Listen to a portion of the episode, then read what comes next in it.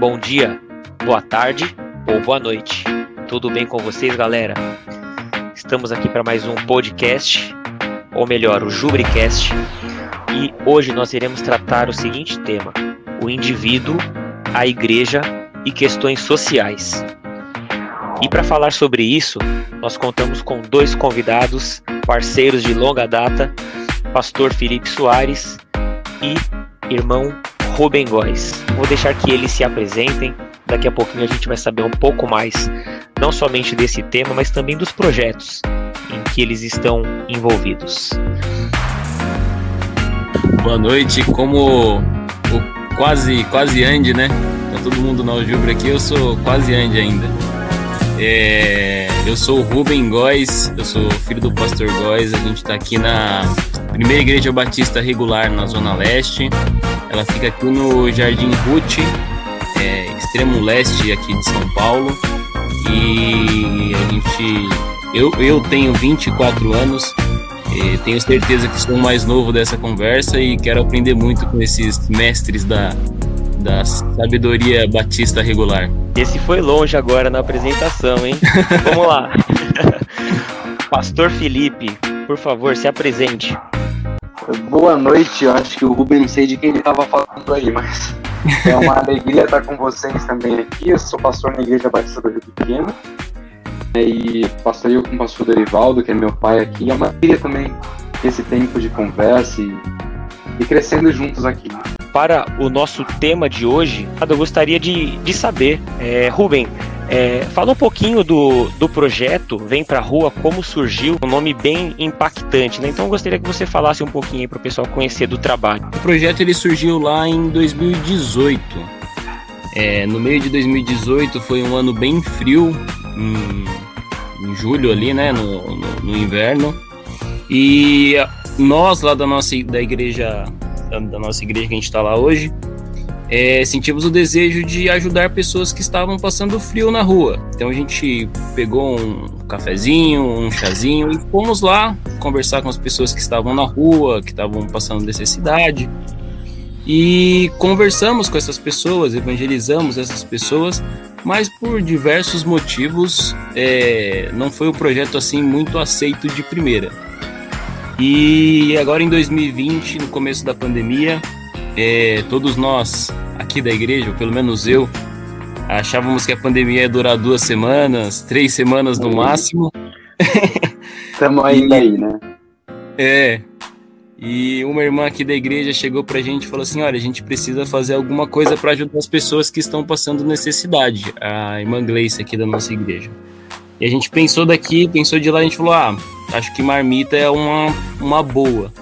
Então nós começamos a entregar marmitas e no ano passado praticamente nós entregamos mais de mil marmitas, é, cestas básicas. E foi mais ou menos assim que surgiu esse projeto Vem Pra Rua, né? E o intuito do nome é justamente chamar a igreja para fora das quatro paredes, né? É, porque a gente foi chamado sim para aprender sobre teologia dentro de uma comunidade, dentro de uma congregação, mas a gente também foi chamado para impactar o mundo lá fora, fora das quatro paredes da igreja. E esse chamado vem para a rua é chamando a igreja para fora, para fazer a diferença também do lado de fora para as pessoas que estão passando dificuldades não só espirituais, como nós sabemos que grande parte da população passa, mas também necessidade física, que também é algo gritante na periferia de São Paulo. Interessante, né, esse, esse chamado para a igreja estar fora das quatro paredes da, da igreja. Quando a gente pensou nesse nome lá em 2014, é, foi em alusivo a algum, algumas manifestações que nós é, observávamos na, na população em reivindicar alguns direitos né, ante a, ao governo. Então, e aí eles convidavam as pessoas para irem protestar na rua. Né, mas esse vem pra rua que a gente está falando, a gente pega um gancho, a gente pegou um gancho nisso, né, enquanto eu jubre, mas o, o, o intuito era justamente fazer um, um paralelismo, né? Que mais do que reivindicar algum direito, é, é se colocar à disposição para servir o próximo, né? Então eu não estou reivindicando o meu próprio direito, mas eu estou pensando no, no direito do próximo, né? Que ele tem direito à moradia, que ele tem direito ao alimento, que ele tem necessidades físicas que, que precisam ser supridas também, né? E muitas vezes isso passa desapercebido. Pastor Felipe, vamos lá, como surgiu a ideia do drive-thru solidário? Conta um pouquinho aí pra gente. Então, o drive-thru solidário ele surgiu é, com a pandemia, né? Na verdade, a igreja tinha um ministério de assistência social e isso atingia mais as famílias da própria igreja. Né? E com a pandemia, no mês de março, nós recebemos uma fundação aqui próxima, um banco de alimentos, alguns alimentos e algumas cestas e em dois dias a gente tinha uma fila de espera de mil pessoas e a gente percebeu realmente a necessidade que as pessoas estavam de alimento. E a gente pensava que, que talvez alguns não necessitassem tanto, mas a grande maioria não tinha o que comer. A gente tem testemunhos de pessoas dizendo da, do armário vazio e naquele dia levando alimento depois de pedir a Deus alguma coisa para comer. E a igreja abriu os olhos para isso e tem sido interessante ver a generosidade dos irmãos compartilhando do pouco que às vezes tem para que outros possam também comer, né? Tem sido amanhã até dia do drive-thru é é um dia que as famílias vão com o carro ou a pé e levam o alimento até a igreja, há uma equipe ali que recebe isso, as cestas são montadas, elas são distribuídas, né? E até falando com a irmã responsável antes, não é só a distribuição, eles agendam um horário. Ela até falou que uma coisa que. Porque são pessoas com uma, que vivem numa vulnerabilidade maior, né? E normalmente essa doação ela acontece em muitos lugares, principalmente pessoas que simplesmente doam as cestas, eles têm que passar e pegar. E ali eles marcam um horário com cada pessoa que vai à igreja, então a pessoa tem alguém que a recebe, elas conversam um tempo, ela recebe uma literatura, ela é ouvida. E algumas pessoas, ela até compartilhou de pessoas que chegam para pegar a cesta tem o tempo de conversa e vão, essa semana alguém foi embora esquecendo a sexta, porque a conversa tinha sido boa e o que ela ouviu tinha sido suficiente, eles precisaram correr atrás para entregar a cesta. Então, a igreja tem aprendido muito com isso, a olhar com um olhar de diferente, sabe? Incrível, muito legal. É agora, por enquanto a gente ainda está, né, só no a nível introdutório. Agora tem um, tem um ponto aqui que gera até um, um pouco de eu não diria polêmica, mas existem linhas de pensamento diferentes essa próxima pergunta, que é o quanto a igreja é responsável em desenvolver a visão de reino através de trabalhos sociais. Né? Então, é, o propósito primário desses projetos é a ajuda física ou é a pregação do evangelho? Eu gostaria de ouvir um pouco a, a opinião de, de, vocês a respeito disso. Se nesse trabalho que vocês desenvolvem, se a pregação da palavra é ou não o, o propósito primário. Vou começar com, com o pastor Felipe desta vez. Tá, vamos lá. Eu acho que às vezes a gente se preocupa muito com a responsabilidade, né? E quando a gente olha para as escrituras, o cristianismo ele nos transforma, ele faz com que a gente olhe para quem está do meu lado com um olhar diferente, o olhar do amor. É, eu diria que o evangelho ele é pregado na, na, com as palavras que a Bíblia coloca, né? Jesus Cristo morreu, Jesus Cristo morreu pelos meus pecados, ele ressuscitou, e quem, quem faz a obra é o Espírito Santo. Mas quando ele nos chama, Efésios fala que ele nos chama para é, pegar as boas, para viver nas boas obras, e aperfeiçoamos feituras deles, criados em Cristo Jesus para as boas obras, a qual ele de antemão preparou para que andássemos nelas. Então eu acho que vai além da questão do dever ou da obrigação, é a questão da transformação que acontece na vida do cristão. Na igreja ela é chamada a ser luz e a, a, o ser luz envolve entender a necessidade de quem está ao meu redor. Eu não diria que é obrigação da igreja da cesta básica ou da marmita, por exemplo, como o Rubem tem feito. Isso não é uma obrigação da igreja, mas um cristão empático, um cristão que entende, sente o que o outro passa, ele não consegue guardar para ele o que sobra ou até o que é, poderia ser dividido vendo o outro passar necessidade. Eu não preciso citar textos bíblicos aqui que falam sobre isso não, me lembro uma vez até que o coral da Aljubre, alguns, alguns, muitos anos atrás, na Praça da Sé, o coral da Aljubre fez um trabalho evangelístico, a gente fez, cantou algumas, fez algumas músicas com, com encenação, e muita gente parou ali. E havia um grupo grande da própria Aljubre, não só quem estava cantando, mas do apoio, evangelizando pessoas enquanto as pessoas paravam. E a hora que o coral acabou de cantar, a maioria das pessoas foi embora e havia um grupo de moradores de rua ali parado, né? E a gente parou, começou a conversar, interagir com eles, sentando, conversando e falando de Cristo. A gente tinha literatura e distribuindo e conversando. Um deles falou: Eu, eu conheço o que você está falando. E amanhã você não vai estar tá aqui. E eu tinha dado algum dinheiro para ele se alimentar naquele dia. Ele falou: E a minha fome vai continuar. E aí? Né? E aquilo me marcou naquele dia, porque às vezes a gente olha tanto para Jesus é suficiente, ele realmente é, mas ele colocou a igreja aqui para mostrar a diferença que a gente pode fazer saciando fome muitas vezes, né? Então acho que vai além da responsabilidade legal, eu acho que é algo baseado realmente na transformação que a gente tem. Interessante isso porque o, o, o pastor Felipe ele acabou trazendo a responsabilidade individual de cada cristão e mostrando como essa, essa realidade individual faz com que a gente coletivamente seja diferente, né? Uhum. É muito interessante. E quando a gente fala sobre visão de reino, eu acho que a, a vida do cristão, a vida da igreja de modo geral, é uma vida meio baseada no já e no ainda não. Então, no famoso já e ainda não, de coisas que a gente espera viver num futuro, tem esperança de viver com Cristo no futuro, mas que ainda não, não aconteceram, né? É, enquanto a gente espera esse reino é, de justiça e equidade, a gente tem o trabalho meio que de enxugar gelo, de saber que sempre vão haver pobres, sempre vão haver pessoas necessitadas e a gente precisa estar aqui para essas pessoas. Uhum. E quando a gente fala sobre o propósito primário dessa nossa ajuda, é, é uma frase que eu gosto de usar com o pessoal que ajuda a gente lá no projeto, que a nossa intenção maior é transformação de vidas. E transformação de vidas através do evangelho. A gente confunde muito, principalmente no nosso, no nosso meio mais tradicional, assim, a gente confunde muito evangelização com é, distribuir folhetos. É aquela simples entrega de folhetos.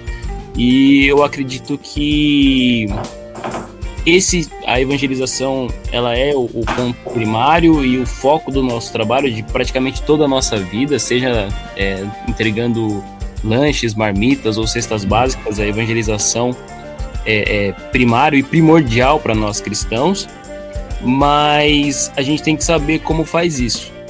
É, então, quando a gente vai entregar um lanche para um morador de rua, entregar um cobertor ou uma meia, a gente gosta de conhecer cada pessoa, conversar, saber quais foram os motivos que deixaram ela ali na rua, se ela precisa de ajuda é, é, para dependência química, né? Que muitos deles estão é, sofrem com, com uhum. dependência química. Então eu acho que é, falta um pouco para a gente esse envolvimento maior, como o pastor Felipe falou, de entregar uma cesta, mas não só entregar uma cesta, ir lá, conversar com a pessoa, saber quais são as dificuldades, mostrar com a sua própria vida como o evangelho transformou a sua vida e como o evangelho pode transformar a vida dessa pessoa também. Então, sair desse, desse nível raso de simplesmente entregar folhetos, não que isso não seja bom, isso é muito bom também, mas sair dessa, desse nível raso e ir um pouco mais além do entregar o folheto e conhecer a pessoa, entender os seus problemas e mostrar como o evangelho é poderoso e transformador. É dentro disso, Ruben, até conversando com o pessoal da equipe, é uma equipe que tem tomado a frente disso. Eu me envolvo um pouco.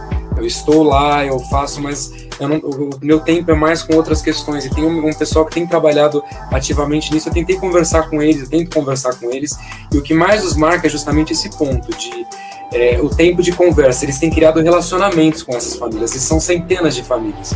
Então não é simplesmente pegar a cesta ou pegar o alimento e levar para casa ou receber em casa o alimento. Mas o que eles precisam é justamente eles, eles, se, eles ouvem o que você tem para falar porque você se importou com uma necessidade deles. Né? E eles abrem o ouvido e eles querem falar também o que eles sentem. Então, às vezes, isso é até mais, para eles, é mais valioso do que necessariamente o alimento no final das contas. Né? Porque a, o Ministério da Ação Social ele envolve não só o lado do que a pessoa necessita, mas o que ela nem sabia que necessitava, né?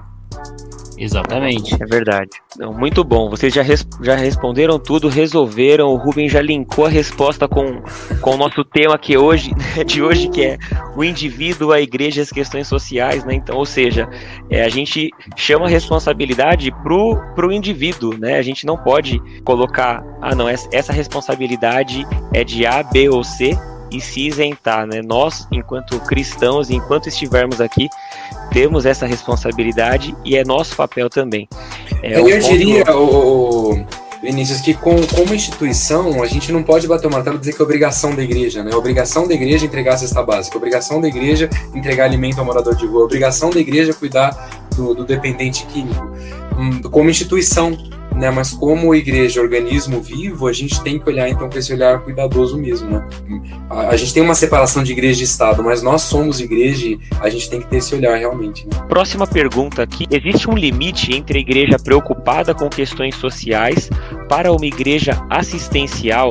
Vocês veem, de repente, não sei, uma, uma linha tênue ou algo que vocês acham perigoso até atrapalhar a igreja se feito de maneira excessiva. Como que vocês veem essa questão? Existe um limite para esse tipo de trabalho? Olha, eu Vou... eu acredito que é, a gente tem que sempre tra traçar duas linhas, né?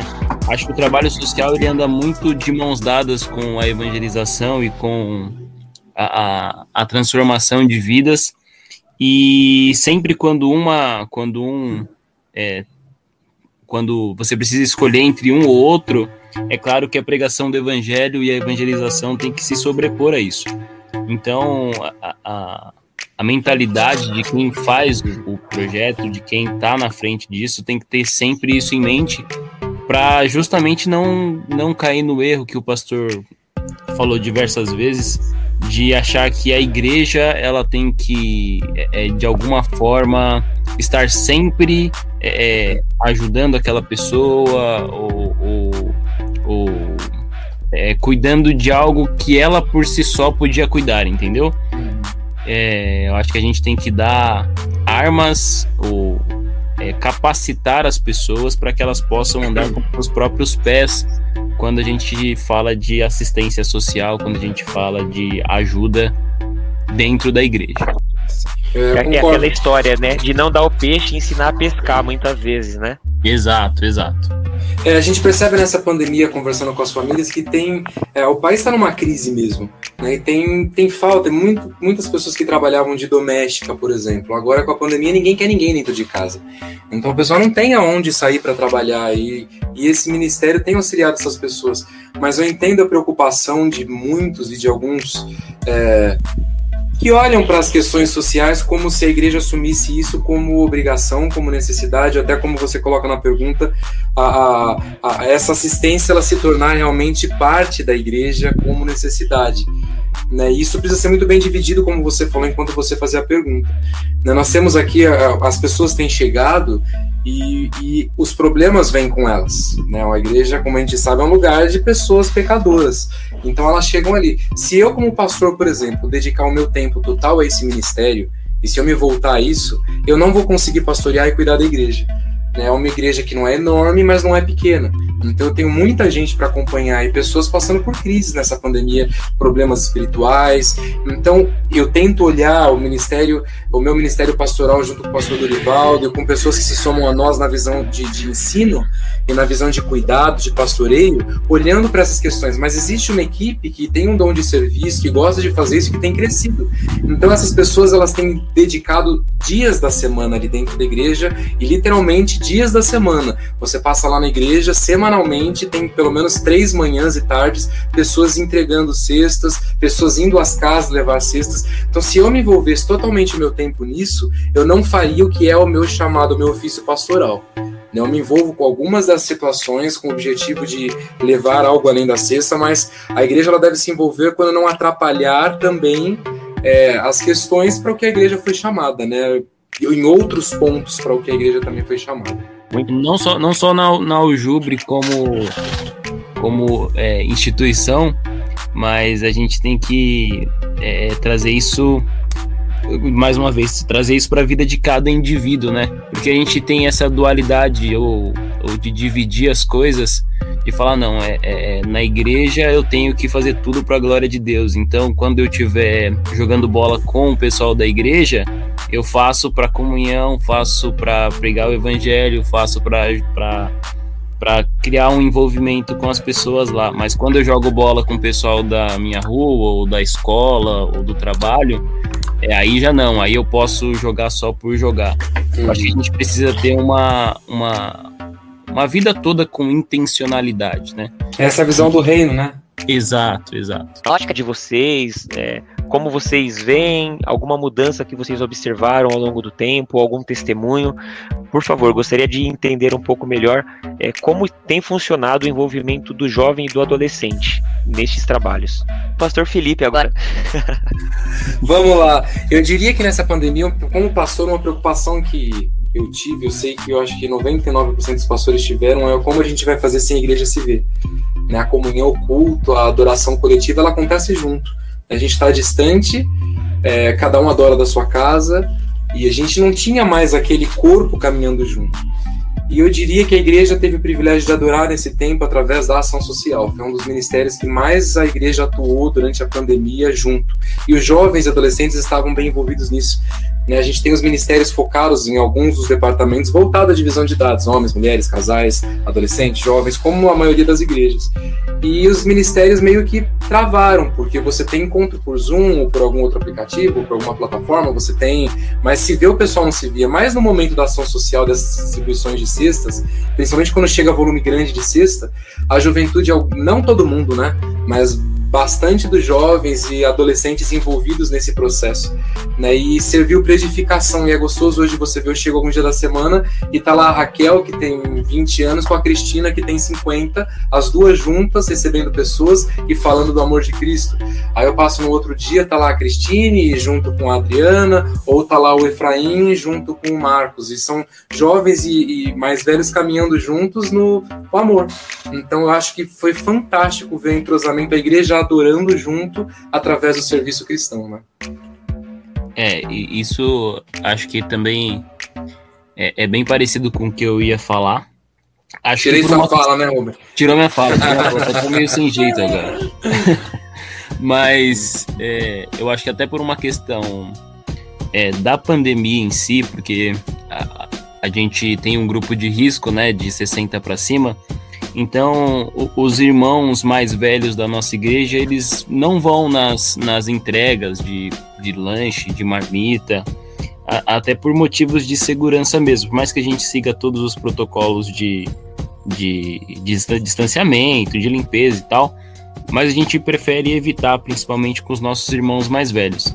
Então, quando a gente faz, vai fazer a marmita ou o lanche, quem nos ajuda é, são as senhoras, não tem jeito. Uhum. Então, minha mãe, ela tá sempre muito presente fazendo os lanches, meu pai também ajuda ela. É, a irmã Cláudia, que é a irmã aqui da igreja, também sempre tá firme e forte. E mas eu acho que o centro disso tudo, não o centro, mas a, a, a, o grupo que mais se envolveu nesse quesito são os, os mais jovens, por motivo, é, é, é por, por N motivos, e isso faz com que eles cresçam muito espiritualmente e, e como pessoa também, né? Eu conto uma história que aconteceu com a gente em uma das entregas de um rapaz que vocês conhecem, tá até lá no meu Facebook depois, se vocês quiserem ver, eu, eu, eu fiz um textinho para isso, que eu falo que às vezes a gente vê Jesus, né? A gente não vê Jesus fisicamente, ob obviamente, mas a gente vê Jesus em algumas atitudes desses cristãos que estão lá na, na, na rua com a gente. Então o, Pelé, que é nosso, nosso fiel escudeiro, ou, ou uma das pessoas que está mais na linha de frente com a gente, né? Ele não é da nossa igreja, mas ele sempre está ajudando a gente lá. Nossa igreja é uma igreja bem pequena, tá? Nossa igreja tem menos de 20 membros. E então o pessoal da cidade Tiradentes vem ajudar bastante a gente. E o Pelé é uma dessas pessoas que vem bastante é, nos ajudar. E em uma das em uma das entregas, ele acho que devia estar fazendo uns 16 graus ou 17 graus mais ou menos. E a gente estava bem no começo da entrega, a gente entregava só o lanche. E a gente não tinha roupa é, para entregar, não tinha meia, não tinha cobertor, não tinha nada. E uma pessoa chegou lá de regata e bermuda, tava muito frio aquele dia. Tava, eu tava com duas blusas e passando muito frio. E eu vi esse irmão, o Rafael, ele tirar a sua própria jaqueta e passar a noite inteira nesse frio é, correndo risco de pegar coronavírus, é, correndo risco de ficar resfriado, correndo risco, diversos riscos de baixar a imunidade dele. E ele fez isso para ajudar uma pessoa que ele não conhecia. Ele, ele tirou a jaqueta dele e deu para outra pessoa. Passou a noite com frio e eu consigo ver é, uma atitude semelhante com a que Jesus teria é, é, numa situação semelhante. Então isso para mim é, é, é, é maravilhoso, é muito bom mesmo. Legal, uma benção. Aí só, só fazendo um parênteses aqui, para as jovens que, que estão nos ouvindo, ao que me consta, o Pelé ainda está solteiro, hein? Fiz uma baita propaganda, hein? pois é. Não, muito bom. É, o, o, disso tudo que vocês falaram, é, assim, eu vejo que quando a igreja se envolve nesse tipo de trabalho, é a própria igreja, é o próprio cristão que, que sai fortalecido e que é ajudado, né? É. Lógico que a, a, a, contraparte ali, né? A outra parte é, é abençoada, sim, mas é, não, não tem é, prazer maior, né, pro, pro cristão do que se sentir útil, no, seja entregando uma cesta básica, entregando um lanche, doando uma blusa, enfim, atuando em outros é, ministérios para o qual é, foram chamados, mas é importante se sentir útil, se, se sentir útil, né? Se sentir de uhum. fato usado por Deus. Então, é, traz muitos benefícios para a própria igreja, né? Isso é, é, é, muito notório. Uhum. E isso tem feito a igreja crescer no sentido de no sentido de experiências mesmo de, de, de vida cristã, né? E quando a gente vai para o nosso bairro, é algo que aconteceu nos últimos meses. É, o projeto ele não se limita mais a, a atender pessoas em situação de rua, né? O projeto agora ele atinge a, as crianças do bairro. É, então, no Dia das Crianças a gente distribuiu 250 brinquedos e, e conversamos com os pais, conversamos com as mães. É, agora na Páscoa nós chocolate, conversamos e entregamos cestas básicas. Então, a, a, as crianças do bairro têm visto na igreja também é, um oásis, né? No qual elas podem se refugiar. Então, elas têm ido é, à igreja, às vezes, para assistir um filme, às vezes, para encontrar com um coleguinha, para brincar um pouco. E a gente sabe que nossa vida, é, é quem viveu é, igreja desde cedo, como eu, pastor Felipe, a gente sabe que a, a, nossa, a nossa infância dentro da igreja, é, ela foi muito importante para formar o que nós somos hoje. E muitas vezes a gente estava lá não pelo motivo correto, não pela, pela motivação correta, mas estávamos lá. E nós aprendemos da mesma forma, nós crescemos da mesma forma. Então eu acho que é muito bom esse contato da igreja, com as uhum. principalmente, porque é um, é um, é um lugar, um, um momento da vida onde elas formam suas opiniões, formam seu caráter. E quanto às pessoas em situação de rua, dependentes químicos, é, é, é um trabalho assim muito difícil. É, a gente da Ujubre, que está mais ligado com a Ujubre, a gente consegue é, diversas vezes ver o, o, os relatos do, do pessoal da CRER, o, o quanto é difícil trabalhar com, com pessoas é, dependentes químicas, né? Mas nesse um ano e meio que a gente está nessa, nessa luta, nós temos dois, dois rapazes que ainda estão em tratamento, né? Um é. Mas ele manda umas mensagens mais acaloradas, meio assembleianas, assim, e eu acho muito legal, acho muito engraçado. E tem um outro que também está na, na, reabilitação, que já tentou suicídio algumas vezes, e graças a Deus está com um pastor que é nosso parceiro, né? É nessa, nessa, nessa caminhada. E são, são assim os que eu tenho notícia, né? Agora, são tantas pessoas que a gente atende que às vezes a gente não consegue ter contato, né? Porque são pessoas que não têm é, celular, não tem é, telefone. É, é, difícil, às vezes, você ter um contato com ela hoje e depois você não ter contato mais com essas pessoas. Né? Eu diria, como, como o Rubem falou, a igreja é o maior beneficiado, porque a gente vê a unidade, né, foi um ministério que a gente tem visto a ação de Deus é, na própria igreja e tem sido fantástico ver a unidade a, a, a, a, a mutualidade que tem acontecido entre a igreja no momento de, de, de, de distribuir ou de receber esses alimentos, no momento de trabalhar é, nesse ministério. E muita gente tem se somado. Né? E eu diria que realmente tem sido, a gente tem tentado ter um olhar atento ao que Deus está fazendo nesse tipo de ministério, em específico aqui na igreja, nesse tempo. Eu acho que todo mundo tem passado por dificuldades, a gente tem sabe que essa pandemia trouxe problemas e a igreja, de forma geral, tem enfrentado problemas também. Mas essa é uma área de bênção, esse foi um ministério de muita bênção para esse ano. Né? Muitas famílias chegando, né, famílias para classe de novos membros. Domingo de manhã agora a gente vai ter um culto só para esse pessoal que tem pego sexta. Eles não são obrigados a vir. Ah, alguns podem até optar por outros horários, mas eles querem vir no horário do culto. A gente tem, vai ter mais de 70 visitantes domingo de manhã na igreja desse pessoal e tem fila de espera. Né? Então tem muita gente chegado mesmo nos cultos. A gente se surpreende com o número de pessoas chegando e quem está mandando é Deus.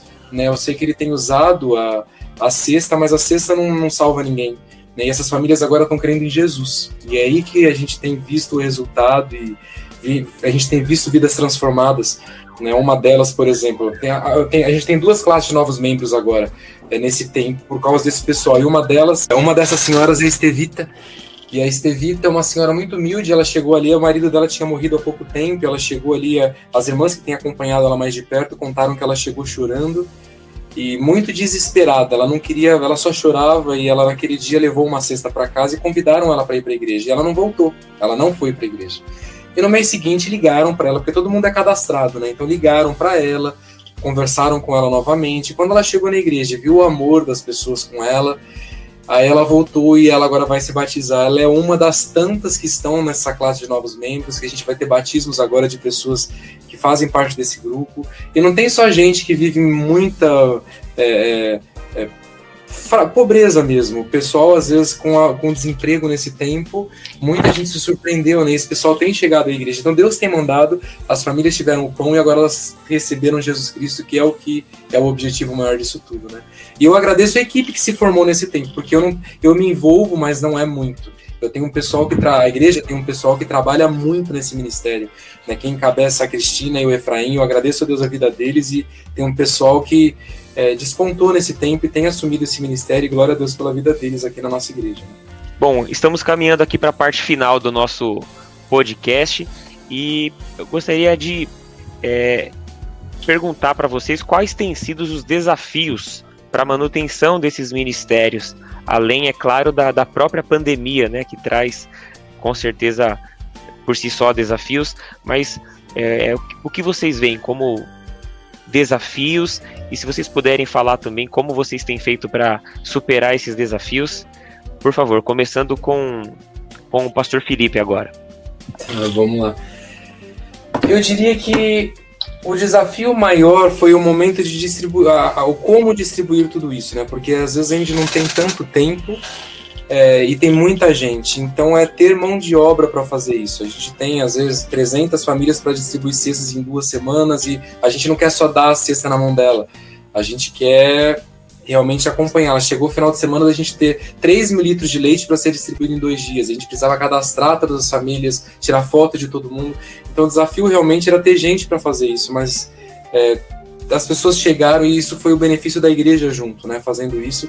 E eu, eu acho que um dos medos era a própria pandemia, né, porque as pessoas ali juntas, chegando, a fila às vezes passava, virava o quarteirão da igreja e todo mundo de máscara, mas graças a Deus ali a gente não teve problema nenhum de contato com o vírus.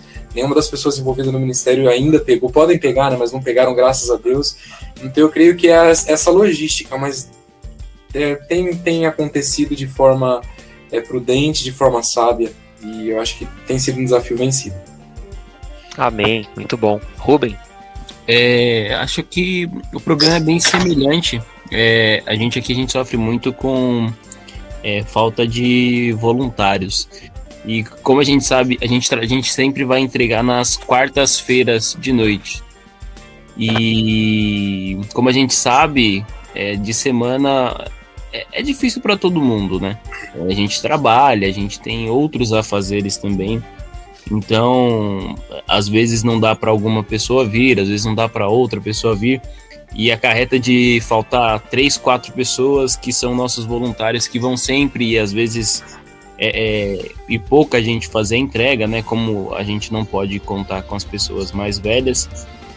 É, então, acho que a falta de voluntário, principalmente voluntários homens, é, a gente está falando aqui em, é, em 60 a 70% dos voluntários hoje são mulheres e a gente vai debaixo de um viaduto onde tem muitos é, dependentes químicos.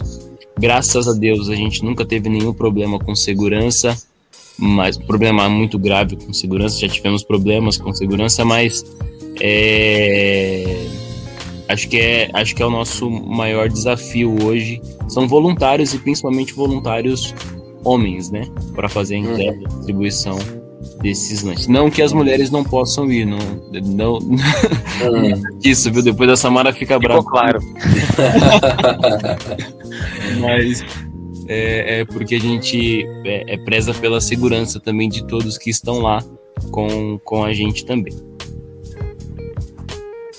Legal, muito bom. Já queria abrir um espaço para que vocês é, contassem, né, ou, ou disponibilizassem o contato de vocês para que quem, é, quem estiver ouvindo esse podcast, se de repente é, sentir o desejo de, de apoiar esse trabalho, seja à distância, contribuindo financeiramente, ou para os mais próximos até é, participando também, é, gostaria que vocês é, abrissem também essa aproveitar a oportunidade para é, receber essa ajuda. Pode ser? Agora começando pelo Ruben. Como que o pessoal te acha, Ruben? É, a gente tá lá na, no, no Instagram e também tá na, no Facebook da igreja, que é PIB é, R Zona Leste, né? Que seria a Primeira Igreja Batista Regular Zona Leste. Tanto no Instagram quanto no Facebook. Lá você vai encontrar é, nosso Pix, você vai encontrar é, fotos de, da, da, nossa, do nosso trabalho, de como a gente tem feito. E por lá você consegue me contatar, contatar o pastor e ajudar voluntariamente também. É, acho que é o, o, jeito mais fácil de você conseguir nos encontrar. É, e aqui em Rio Pequeno é. Aqui em Rio Pequeno, da mesma forma, nas redes sociais, você vai achar a Igreja Batista do Rio Pequeno no Instagram, no Facebook. Né? E o telefone da igreja, que é o WhatsApp, é o 11 3766 6479.